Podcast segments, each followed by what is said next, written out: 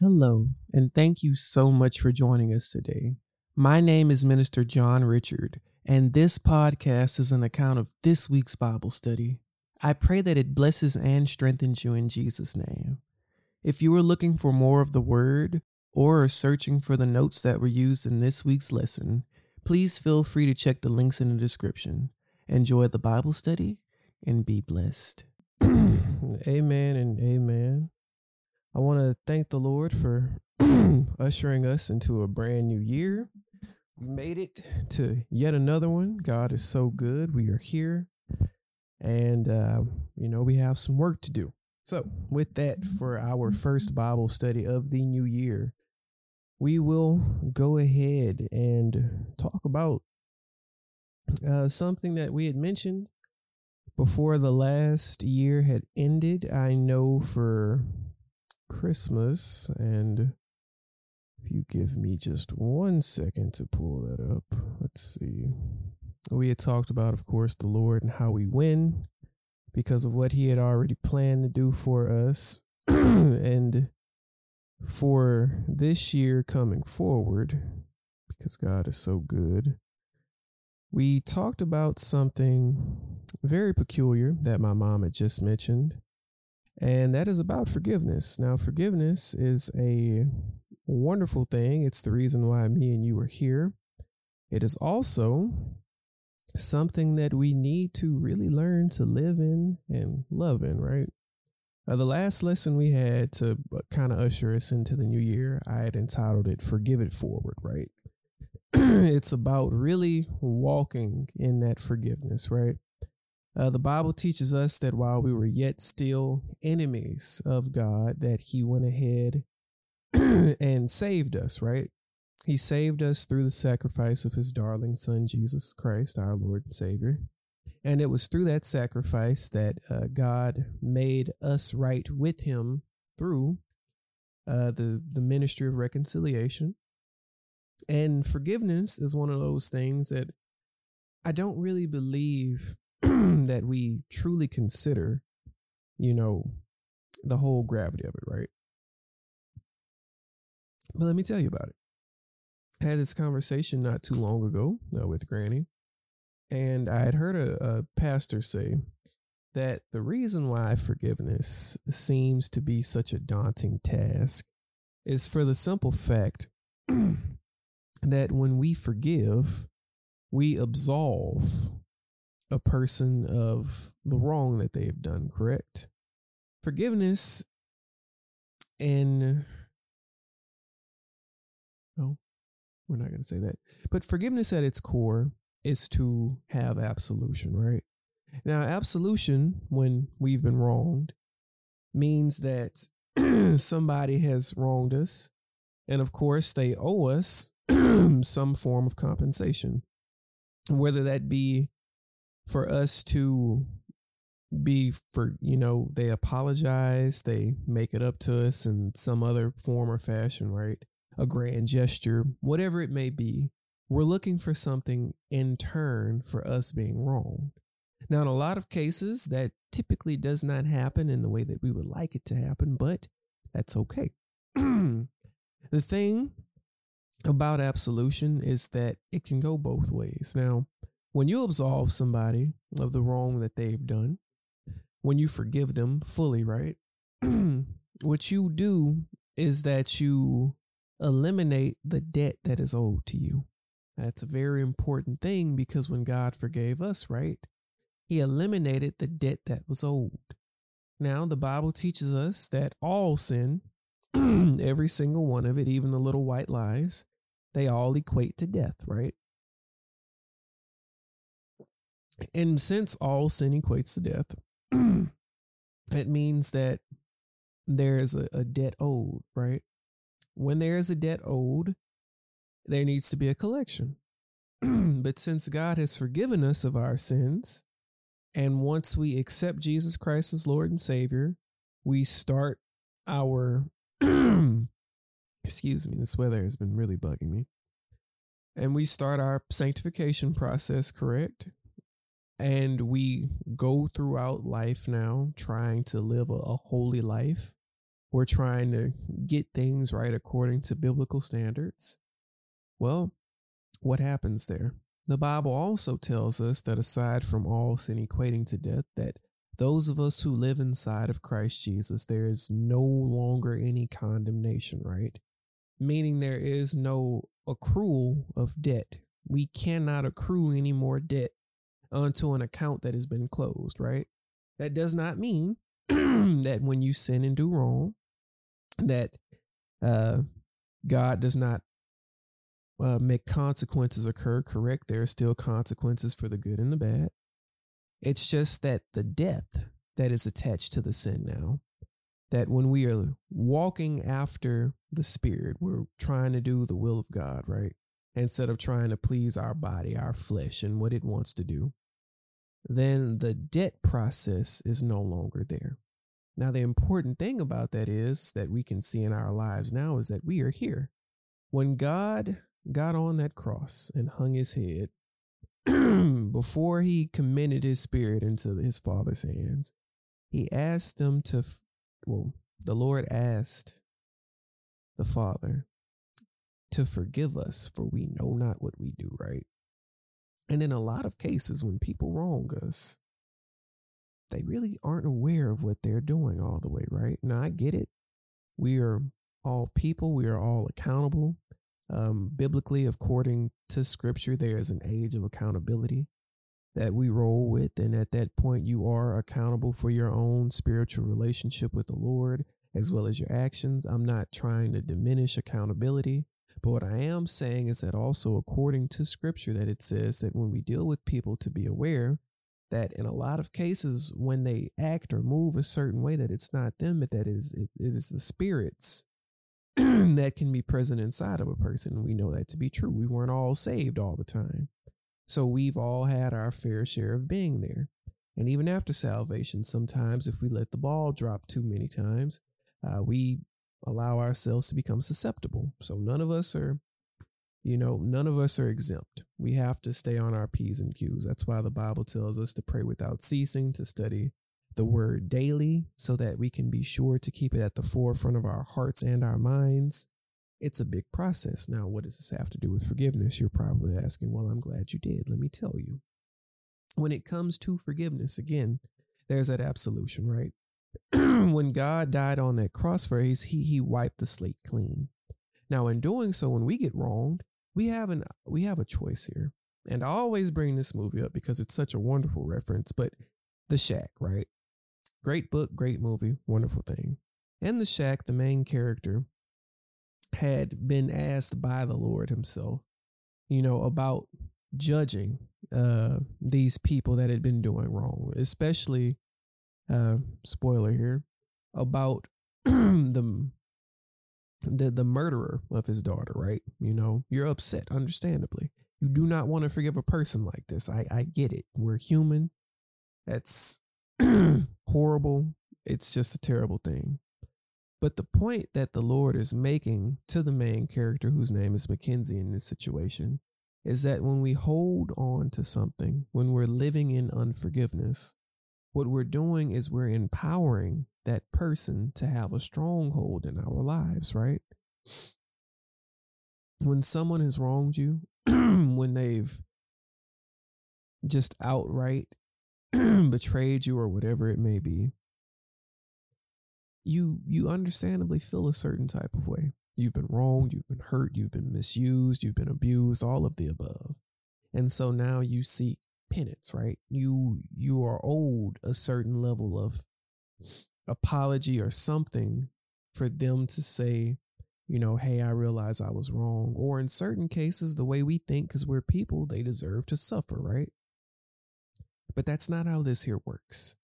The way this works is that God isn't expecting us when He says to forgive to just get over it right then and there, right?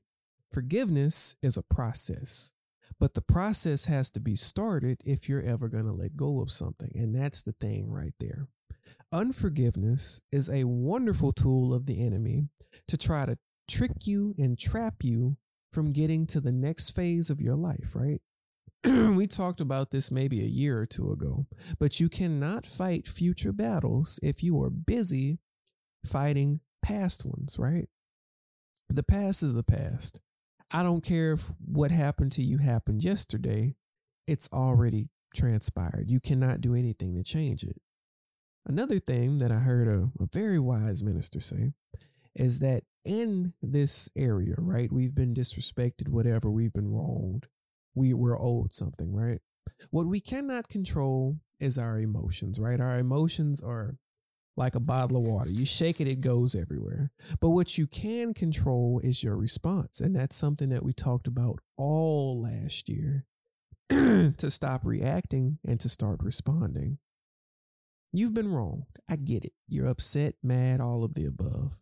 But how do you choose to answer to that to that what happened, right? Do you react and make it worse for both parties or do you respond? Let me tell you how a response looks cuz you know how a reaction looks. You've been wrong, you've been mistreated, whatever. It happens. How do you respond?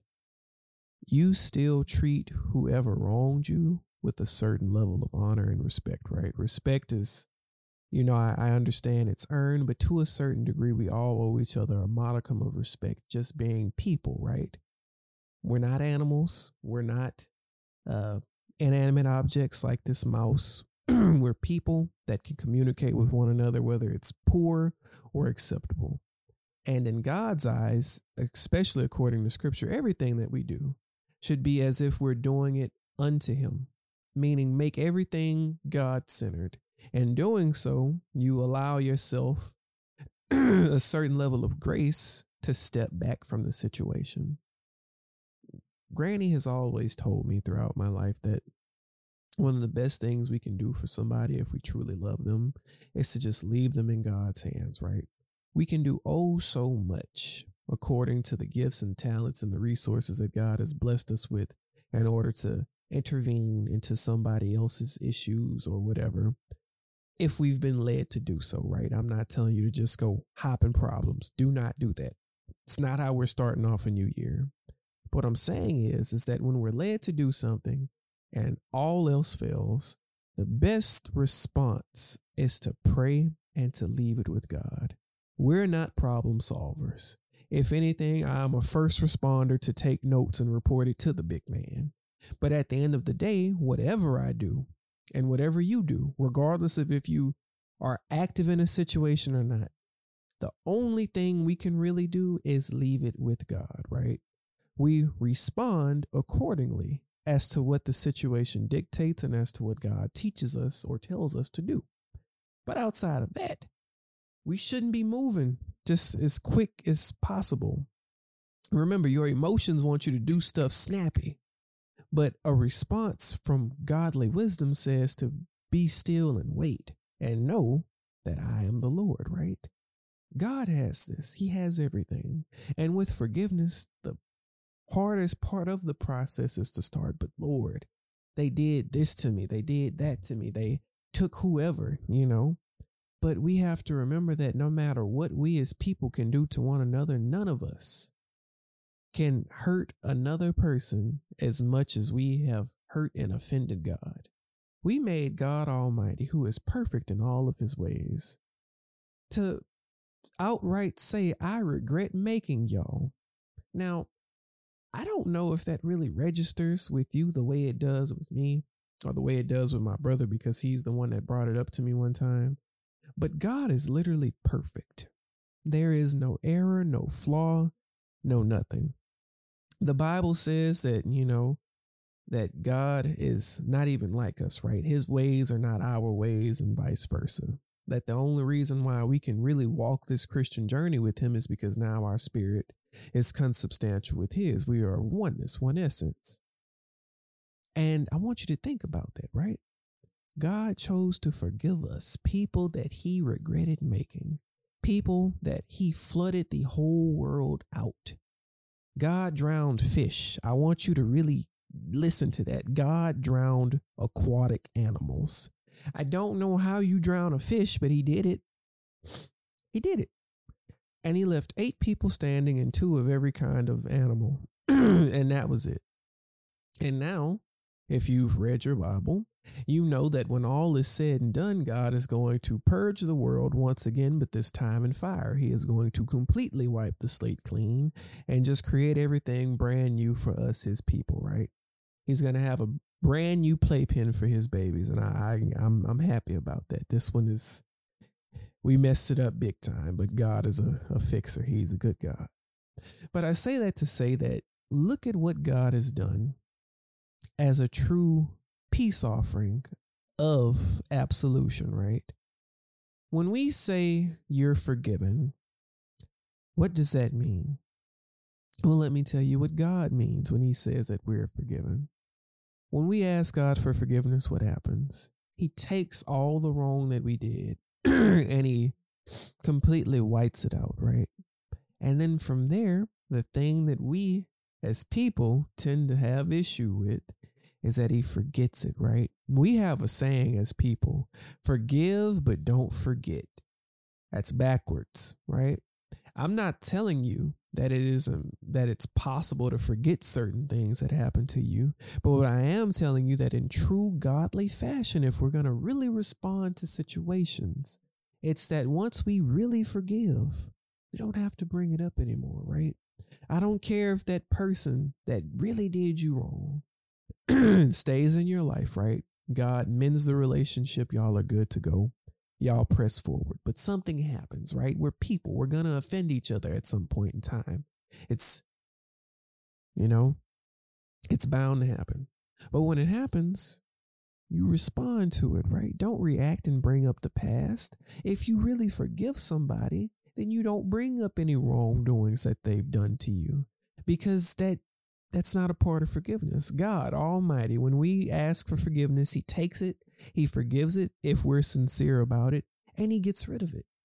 Why would He bring? I, I've never had God bring back up my past, not to berate me. If anything, when He brings something up, it's to make a point to push me forward not to break me down. Remember that the Bible teaches us to build one another up in the admonition of the Lord. You can't build if you're in unforgiveness. That's the thing right there. That's where Satan wants to get you. You cannot be a constructive builder, a constructive worker, a good spouse, a brother, a mother, a sister, an aunt, or whatever if you're living in unforgiveness. Why? Because unforgiveness makes you emotionally numb. And that's where we're going to cut all that off for this year and every year moving forward in Jesus' name. We are no longer going to take a step forward and take 10 back.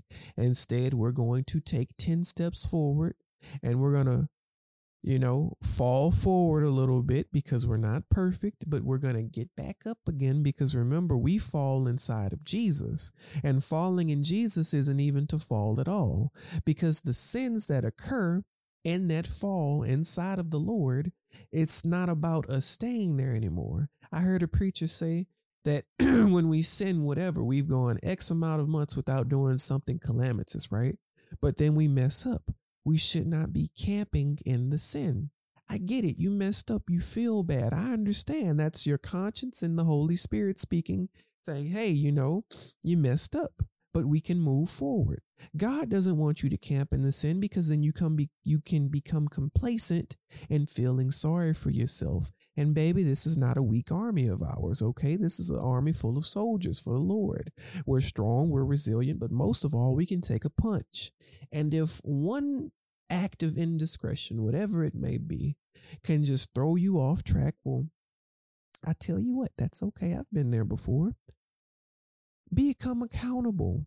Accountability is the single best way for anybody to continue to grow and move forward. First of all, you are accountable to the Lord. If you have a relationship with Him, well, you got to talk to the big man, okay? You don't just go throughout life not talking to your father, to uh, you know, to the drill sergeant, to the boss. You got you got to know what you're doing, right? When you make mistakes, you should be able to say, "Hey, um, I know I was supposed to do this, but I accidentally did this. Or, I'm not going to lie to you, Father, I wanted to do that. But we have to have these conversations. Why? Because God is not some child sitting on an anthill with a magnifying glass. He's not out to get you, He's out to help you. I mean, he already absolved us of our sins because hell, as terrible as it is, and as honestly mysterious as it is, like God really downplayed describing hell, right? Endless fire, uh, wailing constantly, the gnashing of teeth, worms that don't die. You know, it's it it that's enough to make me not want to go. But that's a major downplay of probably how just insidious it is, right? But even so, we deserve that. Let's be honest. We're honest around here. That's what we deserve. I mean, sin leads to death, and that's all we do. So, but God forgave us, right? And now, in forgiveness, He's made us joint heirs to His throne, to where when we die now, it's not even the same death. When we pass away, uh, the Lord personally comes and gets us and takes us to where He is. That's the promise that Jesus made in the book of John, right? My Father's house has many mansions, and I am going to prepare a place for you. And when it's ready, I will come back and get you to be with me where I am always. See, I like that way better because I heard somebody say, and I agree, that heaven is great. I love it. But if heaven were a place where God wasn't, what's the point? But I thank God that in heaven, right, the Lord, according to the book of Revelation, is going to be there with us. That we people will see and say that that is our God and we are his people and he is our God and we are his people, right? That's the beauty of it right there. Every step of the way, Jesus is never saying something that contradicts us being with him. And that's the thing. Every time the Lord sent them forward, one of my favorite things is that he says, and remember this, right? That I will be with you always, even until the end of the age or until the end of the world, right? And when this world ends, what happens? Well, revelation kicks in. We are in the new city with him, in this beautiful place that he has handcrafted for us. We are with him where he is always eternal life, right? Forever and ever. But we don't get those things unless we get the forgiveness. Now, the beautiful thing too about forgiveness is that you don't just let something go, but I've seen it happen because I've been a beneficiary of it. It's that when you are forgiven for something truly egregious, it's something about that that if your heart is, you know, malleable, God can break it and work with you that that does something to you on such a level to where you can't help but want to become a better you through Christ Jesus. Because you can't do it on your own. I'm just going to throw that out there. I know you know, but let me just remind you. Forgiveness is a two way street. God forgave us so we could escape hell. But in the process, when we see how bad we are after we hear the good news, when that measure of faith is activated, then we come running to Jesus, knowing how wrong and gross we've been. We want him more than if he'd make us choose him, right? But see, that's the beautiful thing about God. He doesn't force you to love him. He already loves you, but he doesn't make you come to him. He asks to anybody that's weary, beat up, disgusted, broken down, ready to call it a day to come to him. He has hot food, uh, clean water, warm sheets, and a big hug waiting for you. And that's a everyday kind of thing, right? But we as people have to be ready because God does not really move in certain ways unless we allow him to do so. Because what happens, right? Look at all the different instances in the Bible. He didn't do certain things because they didn't want him, right? Now it's not that he is limited by what we want or you know anything like that. He is God Almighty. He can do what he wants to do. He made everything out of nothing, and by speaking it, I can't replicate that, but that's him. but what he wants from us is to have faith. And we know faith is also another word for trust. Can we just trust him? So when God says to forgive, what he's really saying is, do you trust me to take everything bad that you're feeling and give you something better. Now, if you can't answer that question and say yes, well, then please keep reading your Bible.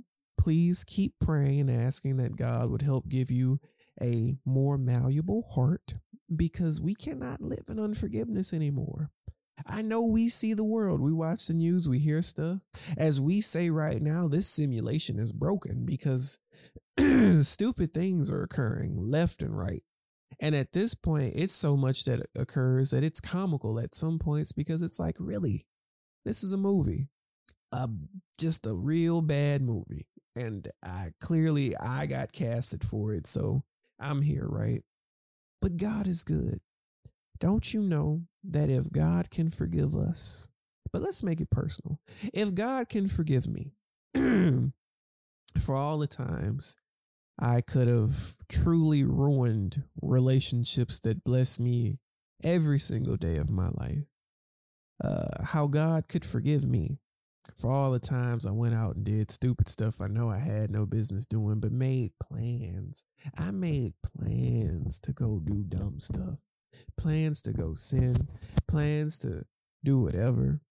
Uh, I would lie, try to manipulate any and everything just to get my way so I could scratch my itches. If he can forgive me, and he can forgive you, he can forgive the murderer, the the rapist, the molester, the blasphemer, the whoever, then why can't we forgive one another? I mean, Peter asked him, Lord, how many times do I have to forgive in a day? 70? And Jesus replies, 70 times 7. 490 times, if that's how many it takes in a day. And remember, if you're offended that easily, you're the problem. Get help. His name is Jesus, please. But I say all this to say that let's start this new year off fresh, right?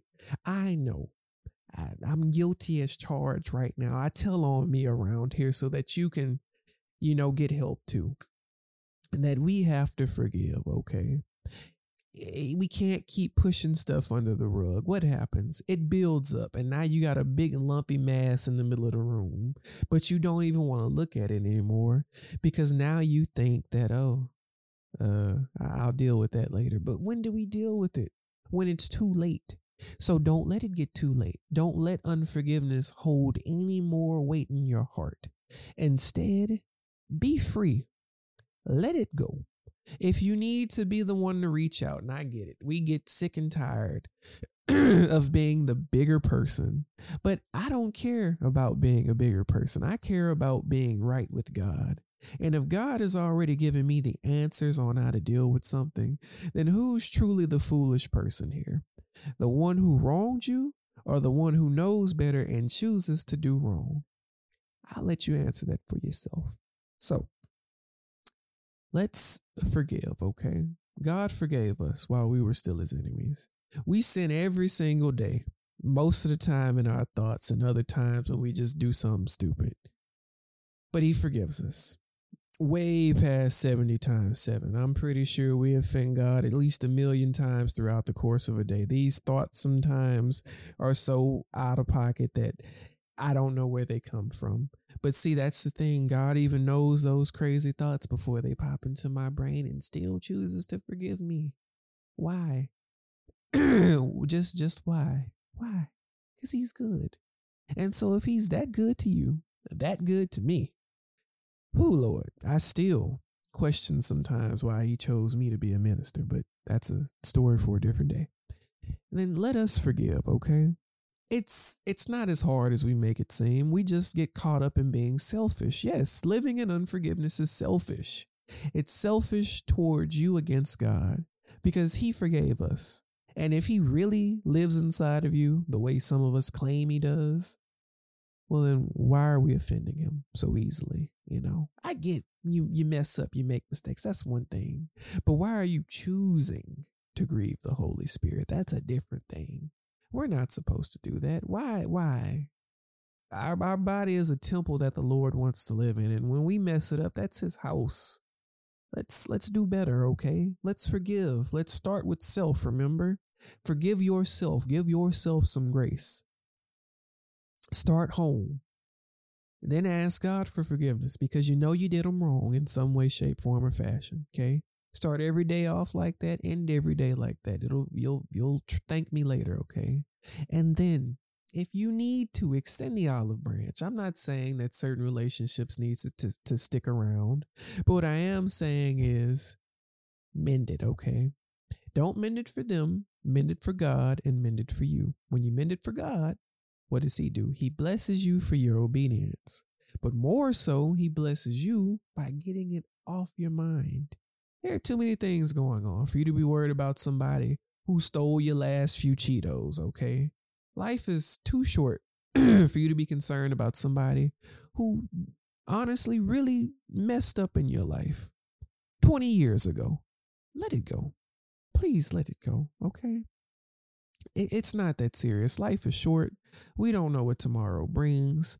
So let's do better by one another, okay? You can forgive let it go. I don't want to hear water under the bridge. I want there to be no water at all because nothing happened, right? That's how God looks at the situation. If he can forgive us, somebody like the Apostle Paul, who was a murderer of his people and happily did it, smile on his face, blaspheming against the Lord's name. If he can forgive somebody like that and make him one of the greatest super apostles that we know, wrote the majority of the New Testament, the thing that solidifies uh, this new journey of our relationship with God. We remember we walk in love, not not the law anymore. Then why can't we do it? Okay, I, that that's all I have for you. Let let's forgive this year. Okay, let's start now. Let's start the year off right. And then as we turn it into a habit, it only takes like, I think, seven days to really form a habit and 30 to really just lock that thing in. You'll be better off for it. The quicker you can forgive somebody for wronging you, the less you will have on your plate to be concerned about. Trust me, when you let them sins go, by asking God for forgiveness and you feel light. Imagine how much lighter you'll feel when you forgive. Because to live in unforgiveness, it'll age you about 30 years. It, it looks bad. So forgive, let go, lean into your community. That's what we are here for. And more so, just let God be God in your life. I know you want some some vengeance, some suffering to occur, but the battle's not even yours when you get wronged. It's his, and he will handle it accordingly. So don't try to take something for yourself, being selfish when it belongs to God in the first place. That's not a fight you want to fight. Trust me, there's no win to be found. But anyway, Heavenly Father, we come before you in prayer, simply saying, Thank you, Lord. Lord, we thank you so much that as we move forward in Jesus' name, because I'm claiming it in your name, Father, that we will be better at forgiving. That, Father God, in your name, Lord Jesus, that in the same way you chose to forgive us when honestly we don't even deserve it in any way, shape, form, or fashion, that we too can do the same. For the scripture tells us to that what is freely given unto us to freely give it to others, right? Well, you give us love. We can share love by sharing you, Lord, and to forgive something that seems so arbitrary when we've been wronged. If you got slapped in the face, slap them back, but that's not what you taught us. If we've been wronged, to offer the other cheek. That when someone does harm to us, to offer them whatever, right? That doesn't mean that we become push mats or placemats or rugs for them to walk all over. But what it means is, is that we honor you by giving grace because that's what you do. And we, when we've been wrong so much, Lord, that we leave it in your hands because it's not our battle in the first place, it's yours. And we, who you've blessed to understand, know the outcome. We win. So, Father, I also ask that you would allow us to not get caught up on things that are trivial, for you are the only important thing out there, Lord. And it is our job as your ambassadors, as your mouthpieces, to continually spread the gospel, to help save souls, to expand this family, and to make sure that the infirmary is well staffed so that new inpatients can get what they need and the outpatients can go out there and be revitalized, to be revived, to help say, Hey, I've been through that too, where you are now, but I went here to get help. And guess what? Dr. Jesus came through for me.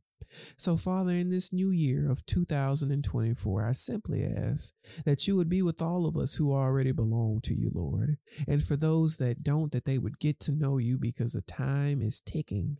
And Father, each day that we are blessed to take, we need you more and more. But Lord, I thank you that you will be with us every single step of the way, like you promised you would. And the simple fact that you are a watcher and a keeper of your word means that it's going to happen. So, Lord, we say thank you, we love you, and we will be sure to give your name all the praise, all the honor, and all the glory which you so rightly deserve. It's these things we thank you for. In Jesus' name we pray. Amen and amen. Hey, family. I pray the lesson has blessed you in some way, shape, form, or fashion today. Each week, we hold Bible study on Zoom, and it would be wonderful to share this experience with you. If something was said that resonated with you, and you aren't a part of the family, I would like to open the invitation to join. I pray that the Lord blesses you in all of your endeavors and that you chase after the prize, which is Jesus. See you next week, God willing, and be blessed.